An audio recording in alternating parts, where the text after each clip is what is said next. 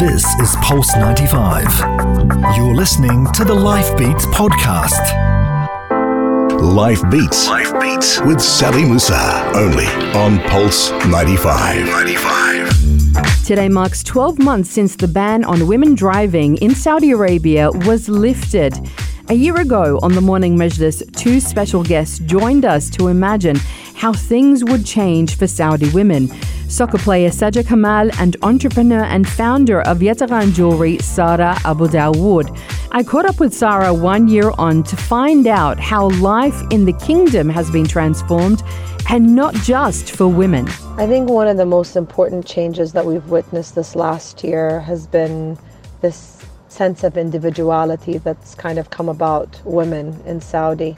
We feel like now we can accomplish our daily tasks without having to uh, be dependent on a male driver, uh, be it a, a, brother, a husband, a driver.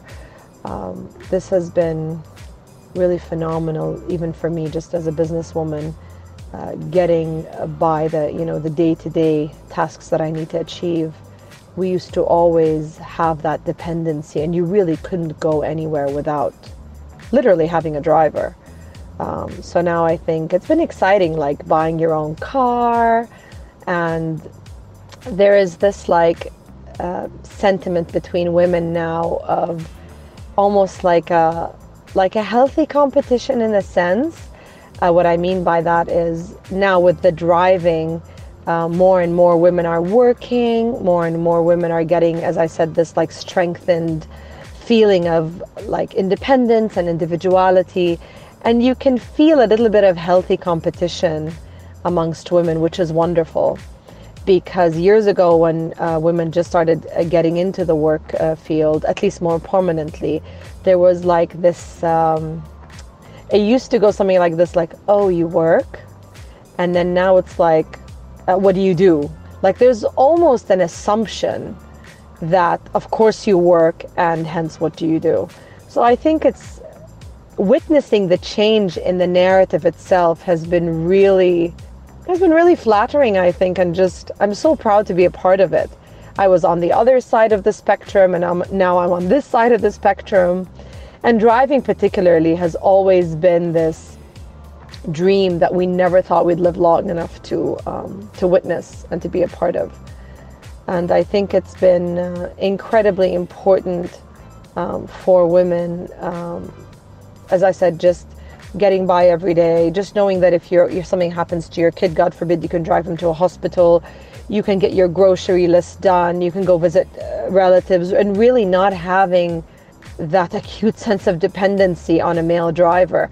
I don't think anyone outside of this can understand what it feels like to not be able to just open you know open your uh, your door and just walk out on the streets. We don't do that in Saudi. Given the weather conditions and just the cultural norms it was not okay. And now these things are okay. Now we have we have jogging trails on the Corniche and Jeddah. Uh, people are moving just more to, towards a modern movement. I can really witness that. Like ideologies have changed, um, their expectations have changed, the way they talk about things, their expectations in every realm in business, in marriage, in the way they raise their children, in their values. You can really see, hopefully, a positive change. Um, and all of this has been uh, able to happen with just a huge and big thanks to the government that has been behind all of this uh, really wonderful and positive change. Coming up next, Sara talks the kingdom opening up to international artists for entertainment, as well as the most notable government appointment in the last 12 months. This is Pulse 95.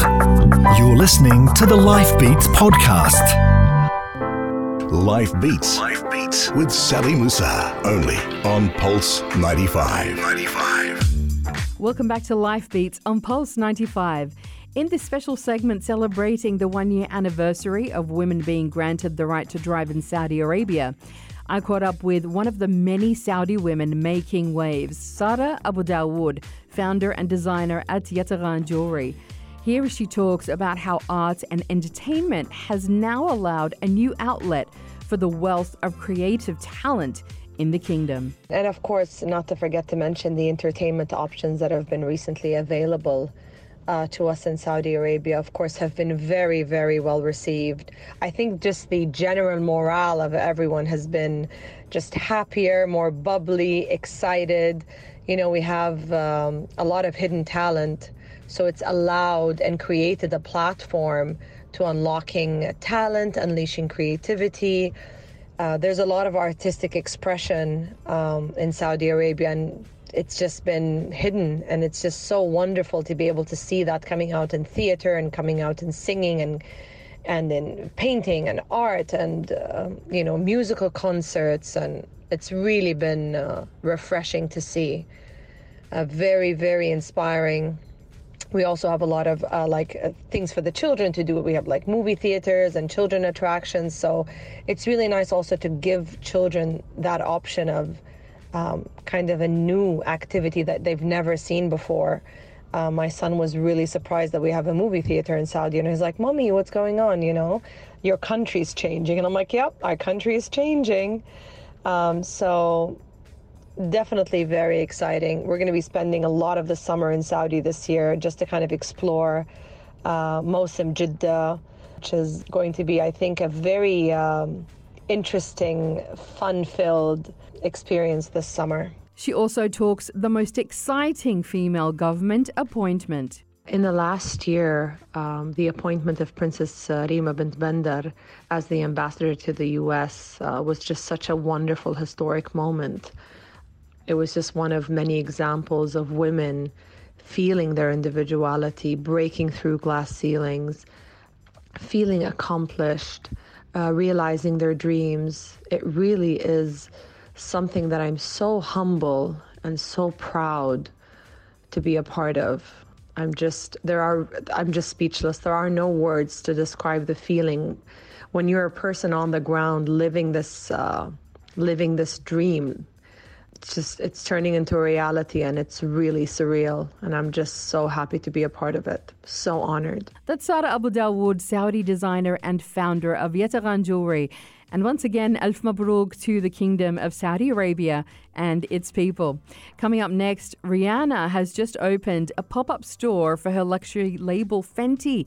And fans are going crazy over something that she's decided to include in her temporary store. We've got the details on that next on Life Beats. Keep it here on Pulse 95.